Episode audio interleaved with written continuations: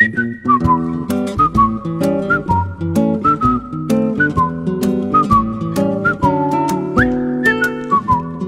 骑行趣闻，分享骑行音乐，趣骑电台每周与您相约。Hello，所有喜欢趣骑干货铺的听众朋友们，你们好，我依然是你们的老朋友莎莎。今天这期节目呢，没有威哥，也没有竹哥，所以跟往常是不太一样的。因为呢，威哥和竹哥两位这周真的是非常非常的忙，所以莎莎也一直没有机会约到他们来录最新一期的干货铺。嗯，当然我知道，所有爱我们的小伙伴们都一定会原谅我们的，可能要麻烦大家再多等待一周，我们呃原版的干货铺还会继续的奉送给大家。但是呢，今天莎莎也不会让大家白白等待，因为昨天是九二二世界无车日嘛，莎莎非常荣幸去到北京法国文化交流中心参加了一场非常有意义的呃中法之间关于自行车文化发展的一个沙龙活动。那在这个活动的现场呢，我我们还非常荣幸的请到了香港自行车队的总教练、上海自行车队总教练，同时呢，他也是前国家自行车女队的总教练沈金康先生。相信热爱骑行的小伙伴们应该对这位被称为中国自行车运动第一人的沈教练都不会特别陌生吧？那除此之外，我们还请到了嗯行者 App 的联合创始人以及副总裁曹宇先生，这两位老师呢，就中国自行车文化的发展。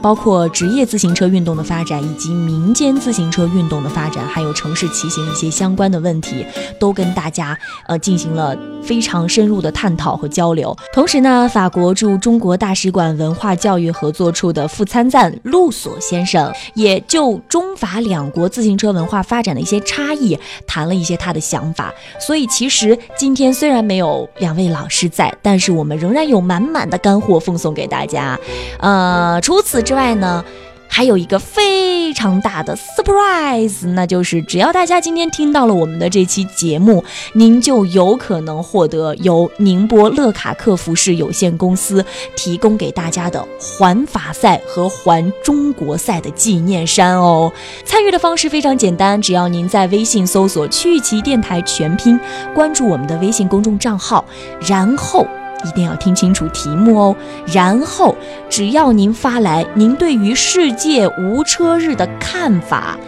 就可以，我们会随机的抽取五名幸运听众，您就有可能获得这。纪念衫一件，当然啦，这些纪念衫呢，莎莎已经帮大家检查过了，其中有一件二零一四年环法的纪念衫，同时还有呃今年环中国赛的黄衫和圆点衫等等，所以真的是非常难得的一件奖品。如果大家听到了这期节目，千万不要错过哟。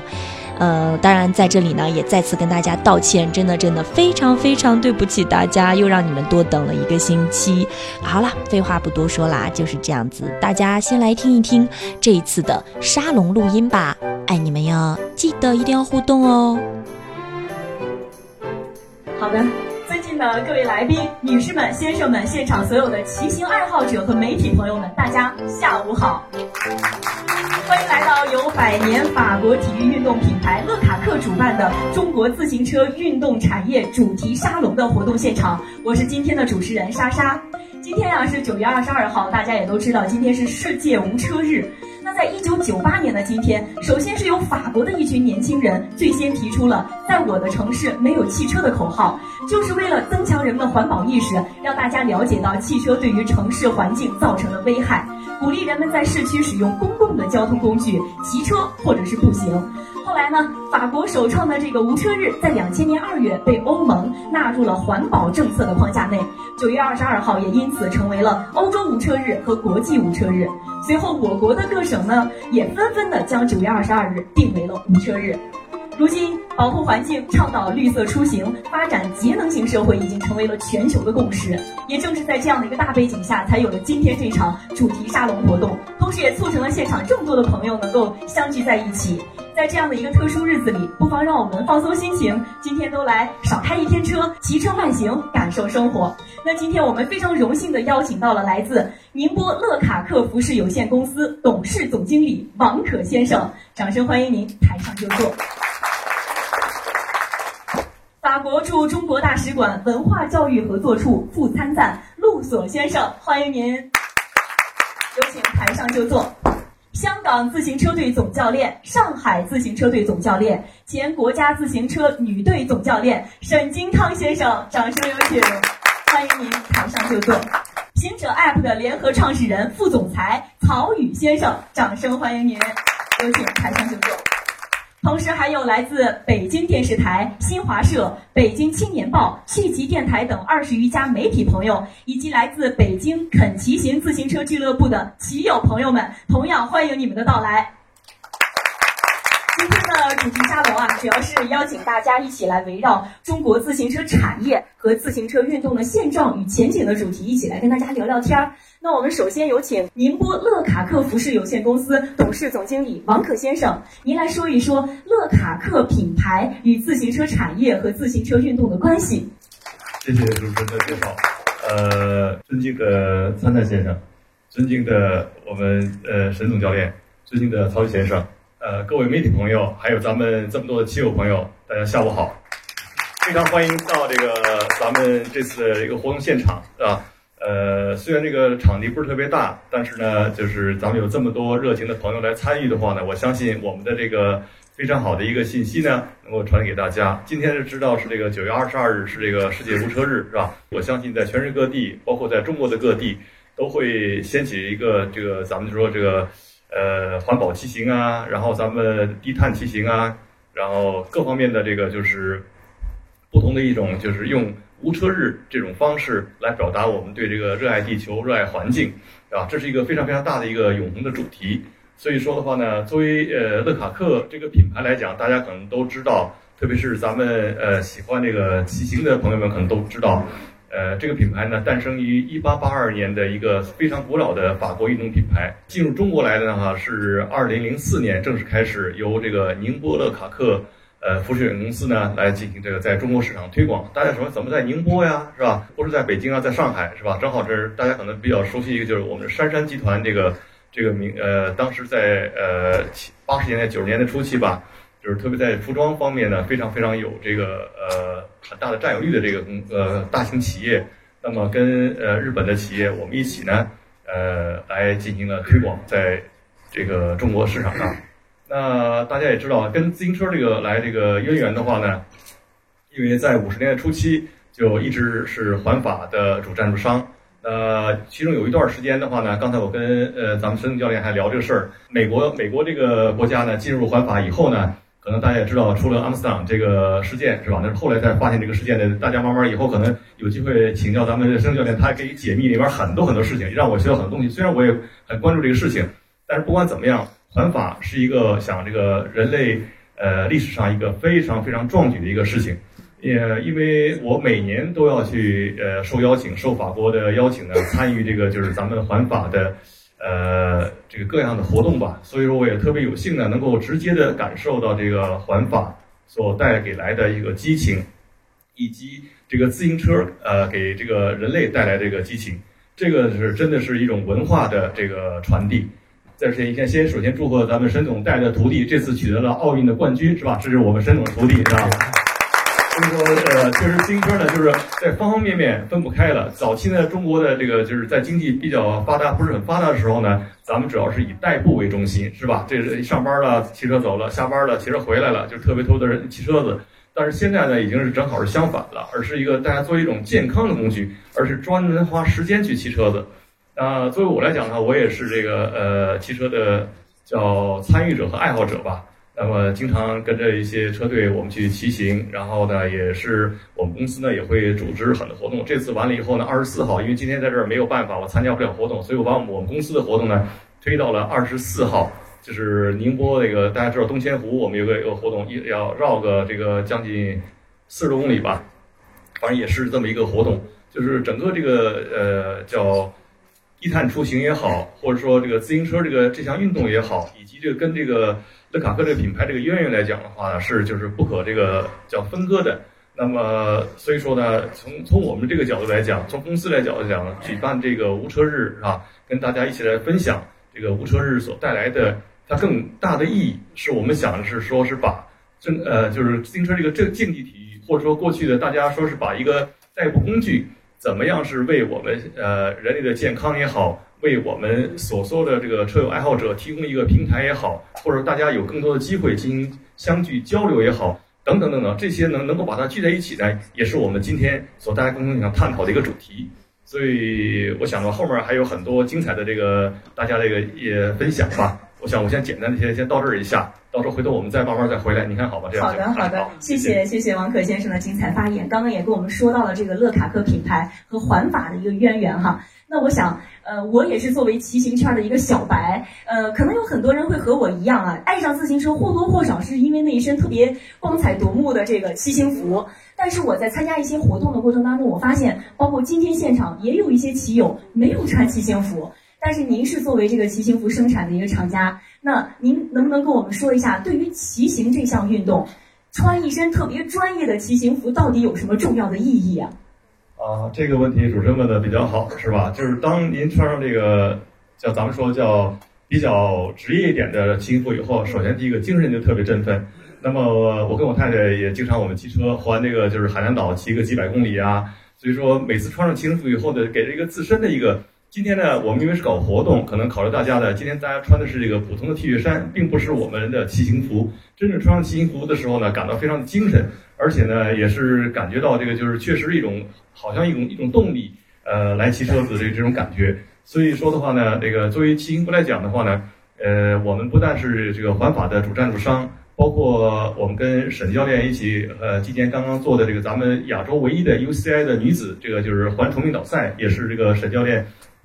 呃，特别呃青睐于我们的品牌，然后把把我们呢就是推荐给 UCI 以后呢，然后在沈教练的主持下以后得到非常非常大的成功，而且大家可能也关注了央视的三天的直播，这是在中国历史上可能也是属于呃很少见的吧，几乎没有连着三天的直播，对吧？都是都是乐卡克的服装在这个进行呃演示。同时的话呢，那我们大家知道环中国呃自行车赛，然后呢，咱们还有这个各种的这个大型的赛事，还有以及我们业余赛事呢，我们都给了很多的赞助。包括是什么？就是让让大家更能感受到这个品牌它所给大家带来的魅力，对吧？那魅力是什么？那就是一个是对它这个专业性的要求，以及对我们的功能性的面料，对吧？包括我们呃各方面的这个设计更加人性化等等等等。那么就是给你提高，当你穿上这个专业骑行服以后呢，给你带来一种精神面貌的非常大的改变，或者说穿上它以后就想骑车。这就是达到我们最主要的目的了，是吧？咱们深入浅出的，其他的再解释再多的话呢，可能是这这个透气性好啦，然后面料特选啦，然后防 UV 啊什么这，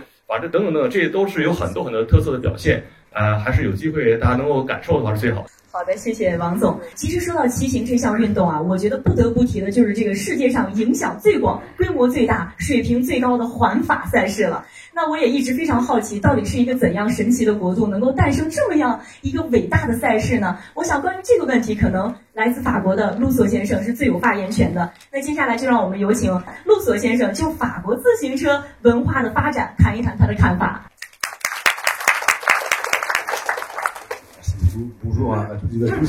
各位朋友们，大家下午好！非常欢迎大家今天到法国文化中心。法国文化中心呢是中法活动交流、这个文化交流非常重要的一个场所，所以也非常希望大家以后骑行路过法国文化中心的时候，都可以进来坐一坐。也非常感谢王总经理今天对我们的邀请。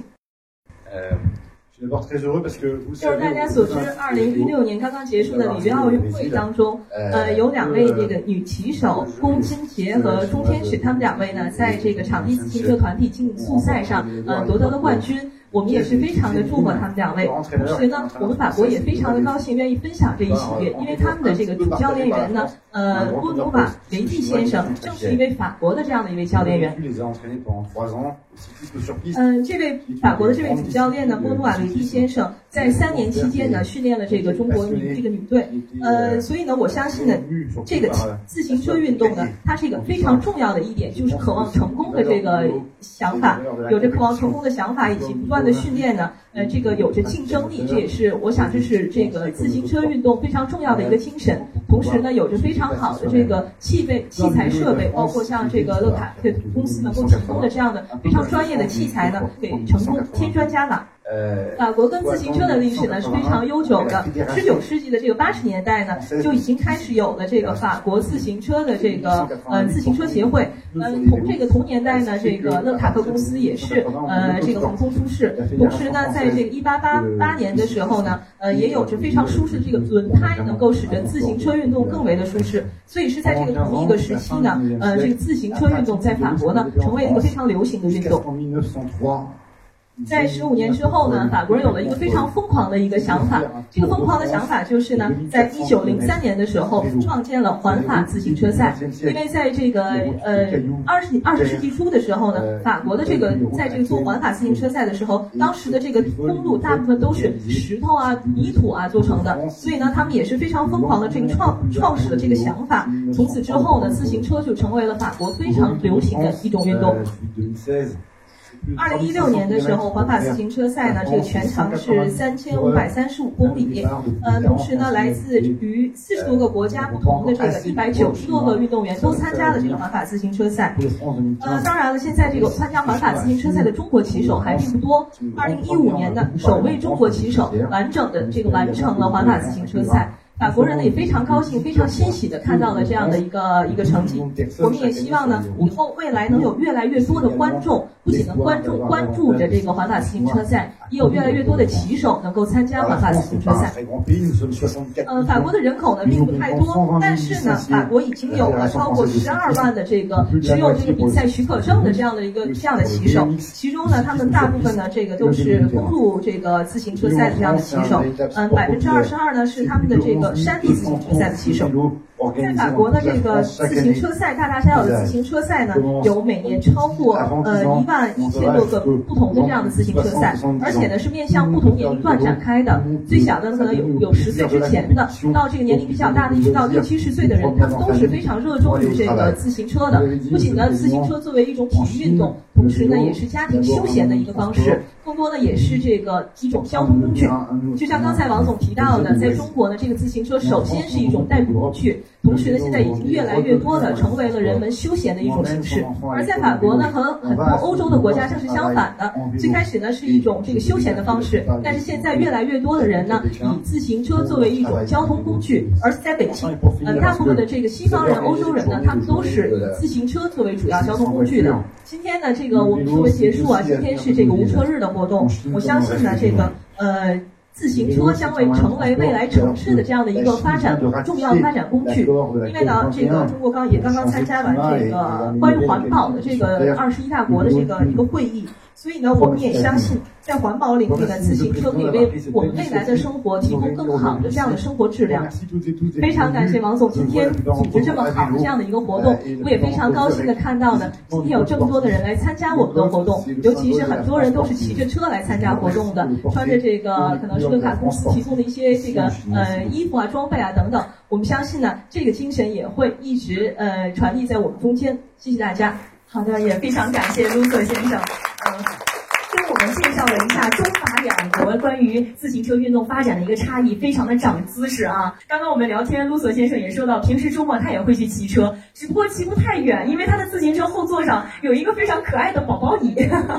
那其实我们也不得不承认啊，其实法国的自行车运动发展确实有很多值得我们学习和借鉴的地方。但是我们也非常欣喜的看到，咱中国最近这几年的自行车发展也越来越好了。所以今天我们非常荣幸的有请到了被誉为中国自行车运动第一人的沈金康教练，有请沈教练来给我们介绍一下中国职业自行车运动的发展和展望。掌声有请。今天非常高兴能够在法国文化中心参加这样一个活动，感谢王总，还有我们洛苏川山，还有我们曹先生，尤其喜欢自行车运动的啊莎莎能够主持这样的一个活动。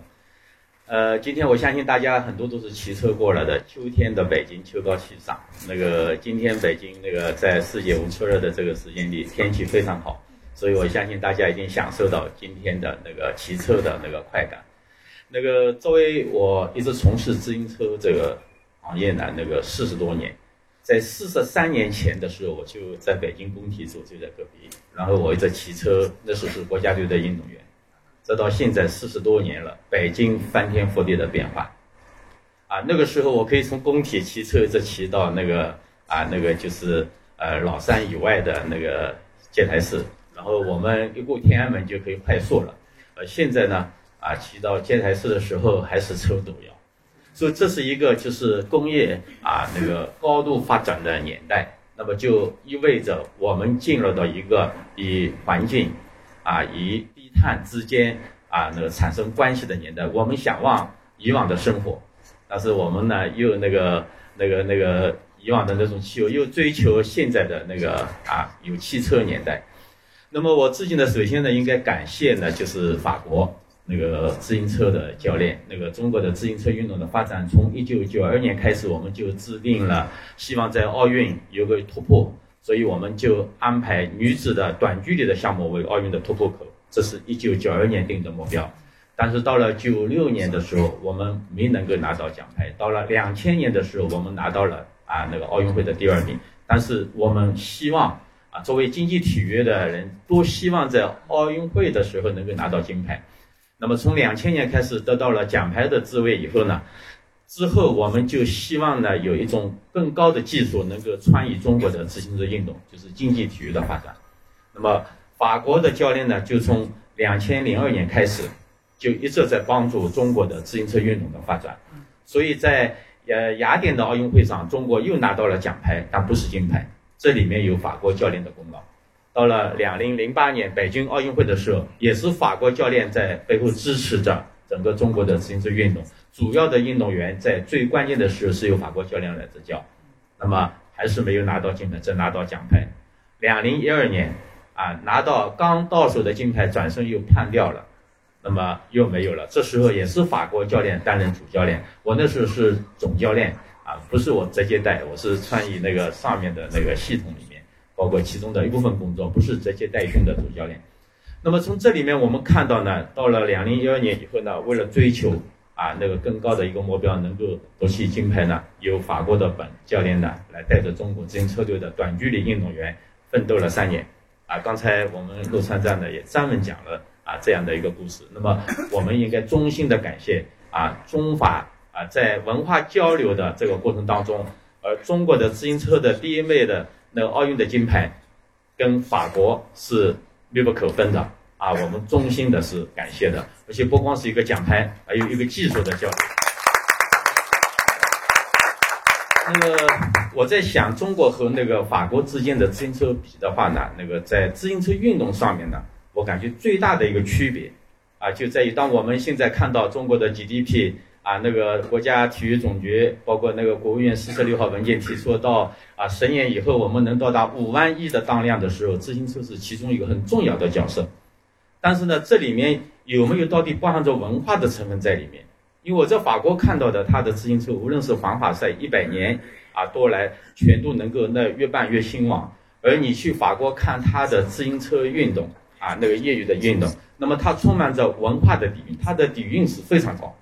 啊，它是一种自行车文化，而我们就目前的自行车推动的过程当中呢，没有真正的从文化的角度去培养，啊，去培育，所以我相信呢，这一个呢是啊，中国的自行车运动在发展的过程当中，无论是为了向一个高的产业去发展的时候，作为体育产业的重要的组成部分也好，哪怕是作为健身运动也好，一定要具有文化的底蕴。那么我相信呢，就是今天在座的各位呢，能够是到法国文化中心来参与这样的一个活动，我相信就是一个啊，我们在塑造一个新的自行车文化，啊，那个比如说洛卡克公司，啊，如果你翻开历史，它一百三十四年，我给他算过的，啊，那是一八八二年开始，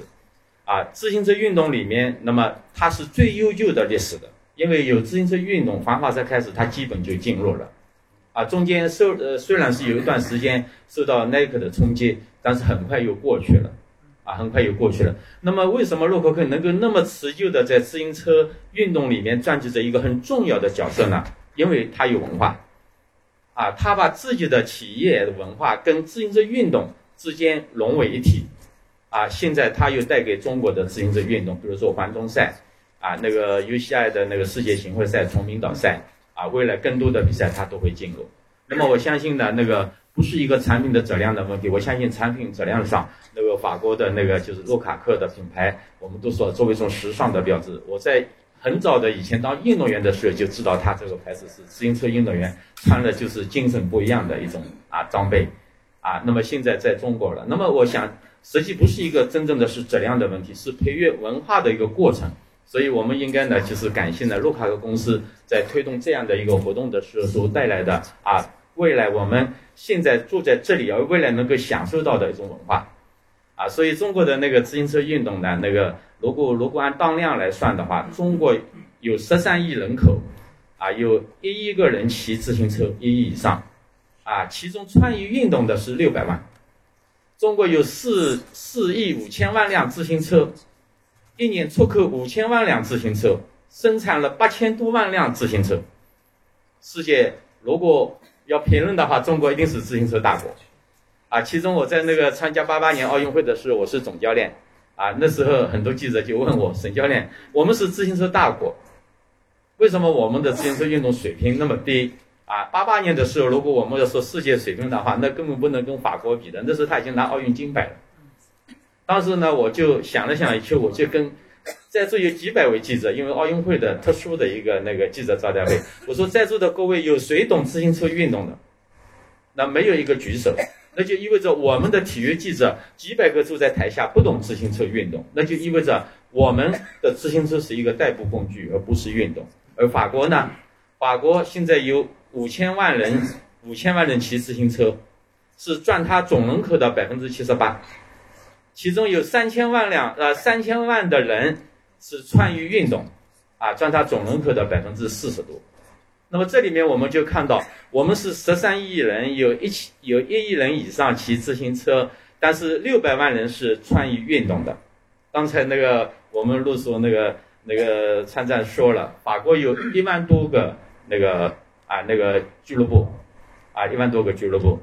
啊而在法国自行车学会里面注册的啊注册的那个可以参加比赛的啊那个就是会员了，有十二万。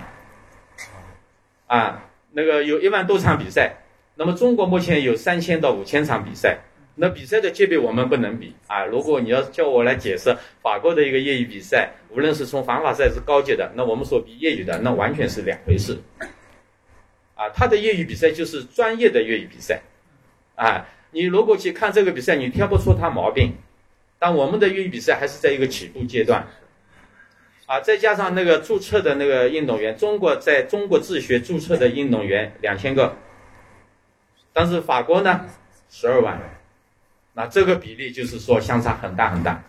如果法国这十二万注册的运动员，他拿着持着这个证就可以到全世界参加比赛，我们能到全世界去参加注册的比赛就有两千个人，而这两千个人都主要集中在省市队和国家队，国家队少数，主要是省市队。那么就是说。这个衙门是超难开的，啊，你要入门是很难的，啊，很难的。所以这里面呢，就是说我们需要改革，啊，我们需要改革。那么现在呢，那个国家呢，那个在四十六号文件的那个啊指示下呢，国家体育总局啊也不断的在计算这个体育的当量，啊，那个比如那个要到五万亿的时候，十年以后，啊，那么跟美国比的话呢，美国三亿人口。啊，每年的体育产业的当量是五千亿美元，五千亿，啊，那我们呢，啊是五百亿，十三亿了，这个差距就很大很大，所以体育产业的当量呢，应该说是很大很大的，只是没有开发出来，啊，所以我相信呢，那个中国的自行车运动呢，啊，现在春天来了，啊，因为一个呢是奥运会获得了金牌，啊，这是一个强心剂，啊，让大家看到了就是在最高端的。啊，那个赛事上面，我们有能力去争取奖牌，啊，因为我们无论是从哪个角度来看，作为从事自行车运动的也好，不是从事自行车的中国人也好，都希望在最高的领奖台上有中国运动员的身份。另外一个呢，就是说国家又开放了体育市场，啊，那么这个开放体育市场，刚刚我们跟陈先生在讲的时候，他说自行车跟马拉松完全就不一样，他说马拉松到处开放，自行车到处有时候涉阻。啊，他可能还会讲这个问题，所以呢，我相信呢，有大家这样的一种热忱，啊，能够投身到自行车运动里面来，啊，能够推动着中国自行车运动向一个更高端的、向文化的那个啊那个层面上去发展。那我相信中国的自行车运动呢，一定是有一个很好的未来啊，很好的未来。所以感谢大家。谢谢沈教练。呃，今天是九二二世界无车日啊。刚才我们在聊天的时候，沈教练也说到，呃，自行车运动员再多，但是如果他没有深入到老百姓当中去，他也不是落不了根的。所以今天在这样一个特殊的日子里，对于普及全民的骑行意识，您作为一个专业的教练，从您专业的角度来看，您有什么好的建议吗？对，那个那个世界无车日呢，它真正的意义在于呢，就是低碳。低碳是我们每个人生活都希望追求的一种环境，但是工业的高度工业化以后呢，造成了环境的那个破坏。啊，今天北京天气很好，如果在雾霾天里面，那我们想法就不一样。那么在座的现在有很多都是自行车爱好者，而且都在每天在骑或者通过各种方式骑骑。你可能不知道今天你骑了带来的好处在哪里。啊，如果我们回到那个几十年前，啊，像我刚开始说的，从工体可以骑到那个横穿北京，啊，不会遇到那个堵车的嘛。这一种好处，当你骑着自行车上下班，不是运动上下班，你医药费省了很多很多，你富贵病不会生啊，至少脂肪肝啊什么这些毛病都会那个消除。所以那些好处呢，我们呢，由于汽车的时代。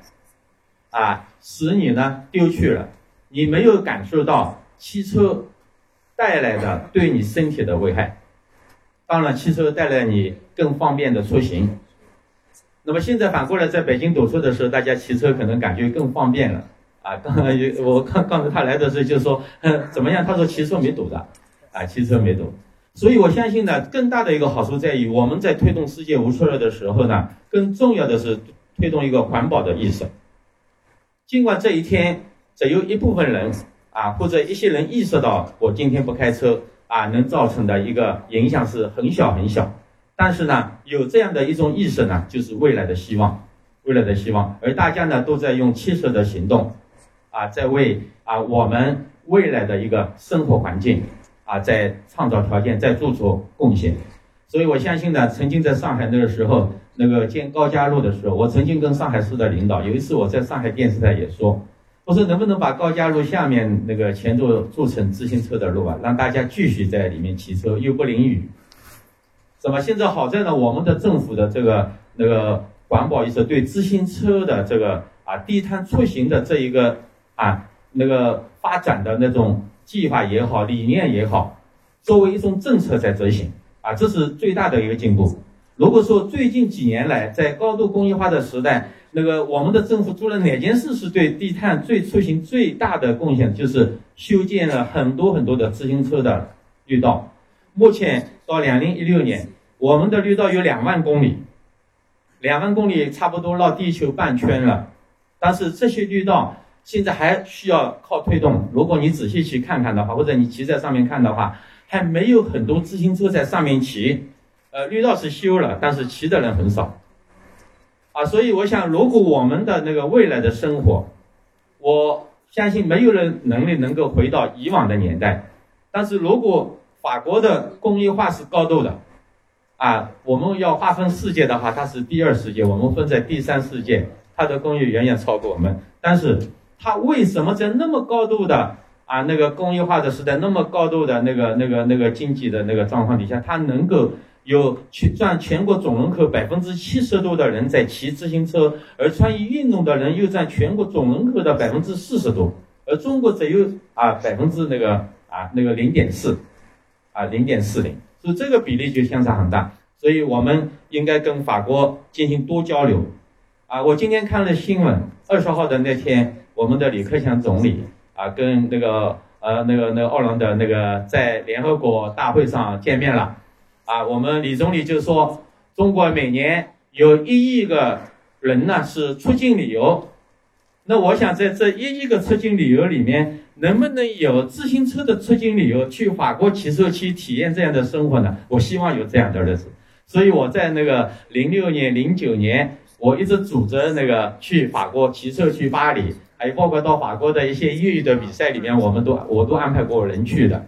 啊，学了很多。学了很多。那么现在中国也有很多很多的啊世界顶尖的比赛越来越多了，游下的那个注册的比赛越来越多，而且也成立了很多很多的那个啊洲际队、职业队，未来可能会更多啊，可能在自行车运动里面会这些队也好，大家追求自行车产业的这一个大的蛋糕分享利益也好，会越来越多人去追求。但是呢，如果我们啊能够真正的把啊业余的啊把人群能够投身到作为休闲、作为锻炼身体的啊参与这一个运动人数增加的话，那么我相信中国自行车运动真正的成功，它远远超过一个奥运会的金牌啊，这是一个大金牌啊，这是人类啊追求美好生活的啊最需要解决的一个问题，而这个问题解决的难度就越来越大，而大家都在用实际行动在为这样的一个伟大的金牌做贡献。谢谢谢谢，非常谢谢沈教练。我们在座这么多的骑友，可能没有机会跟着沈教练去法国骑车了。但是听完沈教练的介绍，我觉得在座的每一位都是对于促进我们城市绿色发展、国家绿色发展的英雄。我觉得你们应该为自己鼓个掌。常说“不积跬步，无以至千里”啊。刚刚经过沈教练的介绍，咱先迈出一小步，积累一点经验。我相信不远的未来，我们一定能够走出一条符合中国国情的这个职业化或者说是民间自行车运动发展的道路。那说完了职业运动，咱们来聊一聊接地气的民间运动。掌声有请行者 App 的创始人曹宇先生发言。谢谢大家。呃，各位车友，大家好，我是那个行者 APP 的曹宇。呃，非常荣幸啊，见到很多老朋友啊，呃，看到很多以前应该是一块骑过车的，包括逍遥大哥哈。然后，呃，首先呢，我非常荣幸参加这次活动啊，也非常感谢咱们乐卡克以及咱们法国驻华大使馆文化中心，呃，在这个无车日给我们提供这么好的一个平台，来聊聊咱们自行车这个这个运动以及咱们这个自行车的文化。呃，首先我自己是一个自行车爱好者，所以才做了这个行者 APP。呃，我从刚才咱们那个莎莎提这个问题来讲，我觉得作为民间的自行车呃运动也好，或者民间的自行车产业发展也好，呃，我想用两个词来概括。第一个词呢是蓬勃发展，第二个词呢是任重而道远。为啥是这两个词呢？就跟大家呃简单聊一聊。蓬勃发展呢，呃。简单说就是大家来，呃，众所周知，大家目前来看，周边越来越多的人来骑车了。那可能之前倒回几年，我们出去骑个车，哎，我们穿了一身很很专业的装备，像乐卡克这样的，我们骑车，大家都觉得，哎，这个非常非常新奇啊，是一个亮丽的一个风景线，看的不太多。尤其我们去郊外，像咱们沈老师说，我们去吉来寺骑车，当时我们骑车路上还没有这么多专业的车友。我们觉得，哎，自己一个小队伍在骑。现在我们再去骑一些像妙峰山啊，像什么谭王路啊，基本上这一条路上，基本全是咱们骑自行车的，恨恨不得自行车比比比这个机动车都多。所以蓬勃发展在于咱们越来越多的人来了解这个运动，而且很多人呃非常越来越骑的专业了。可能之前来讲，我们随便买一辆自行车也好，我们就算骑友了。但是大家现在，呃，经过一一段时间的了解，对这个文化、这个运动的了解以后，发现那不是说我们随便几百块钱买辆自行车，我们就是这个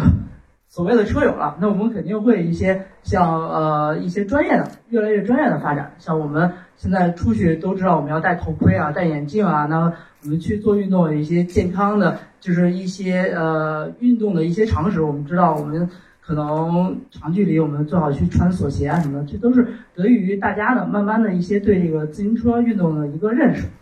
那么这也其实另外一方面也得益于咱们国家这个出现出台很多政策，比如说咱们的国务院的这个这个把体育事业上升成一个一个国策来来发展。那么这样来说呢，第一给了我们。很多的便利来去推动这个体育运动，再有一个就是很多包括现在乐卡克像万达集团，我们现在都都在关注这个体育项呃这个产业，像万达之前也收购了 Ironman，呃，所以越来越多的大企业在关注这些赛事，所以对我们这些业余的水平自自自身来说也是一个提高，呃，那么我们从业余赛事来说，也是，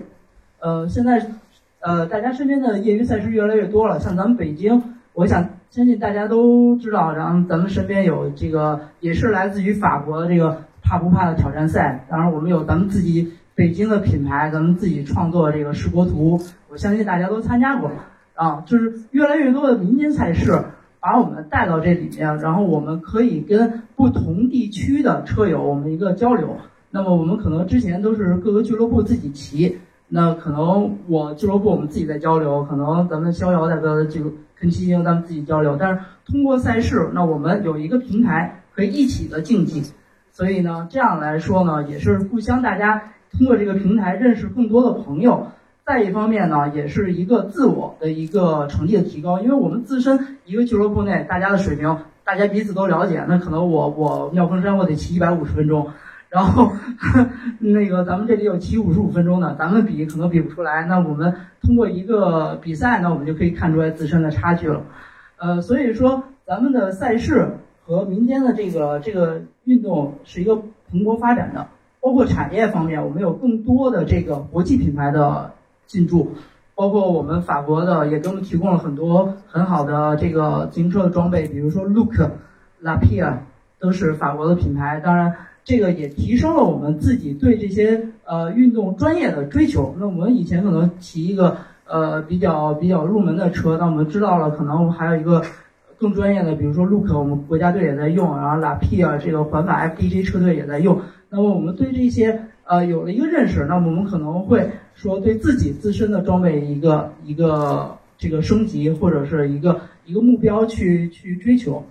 那么。讲完了蓬勃发展，那我们聊聊这个运动任重而道远这个事儿。为为啥要说任重而道远呢？其实，呃，大家在发展的同时，我们看民间的这些呃这些赛事也好，运动也好，也遇到了很多问题。啊，就作为咱们身边的这个，比如说怕不怕世博图这些比赛，我们在参加的过程中，不管是从咱们参与的骑车的人来说，还是从主办方来说，我们共同面临一个问题，就是大家的安全怎么解决？那我们出去骑车都是高高兴兴的骑出去了，我们希望我们安全的骑回来。我不想说是咱们骑一个二百公里的挑战，我们哎大早上起来一起集集合，非常高兴出去了，回来伤一个或者让车给剐了，对吧？所以说，呃，大家面临一个问题，我们这些比赛往往来说是在一个开放的道路上来举行的，那么。在咱们的国情的情况下，我们的开放道路往往现在还不是那么安全，因为很多的不管是机动车也好，还是电动车也好，对我们产生了很多威胁。那在不能保证这个安全的交通下，其实我们面临很多挑战。那刚才咱们沈老师也说，这个这个马拉松，刚才我们也在聊，呃，其实马拉松为什么呃相对来说安全？因为政府咱们在。再出面，咱们再进行一些封路。那么，咱们上周的北马，咱们政府下了很很大的力度，咱们把天安门一路长安街封到那个终点。所以，呃，其实政府的支持对于我们民间运动来说，呃，这个自行车运动来说起了很大的作用。我相信，如果有一天，就像咱们之前的环境赛似的，我们民间的运动。可能我们车友有有两三千个车友去参加一个北京咱们这边一个民间业余比赛，那我们政府觉得，哎，这是一个非常好的一个全民健身运动，那我们可以 OK 环境赛的级别，我们把这个长安街给你封一段临时封闭，那我们去骑，我相信，那我们肯定参呃第一体验感好很多，第二个这个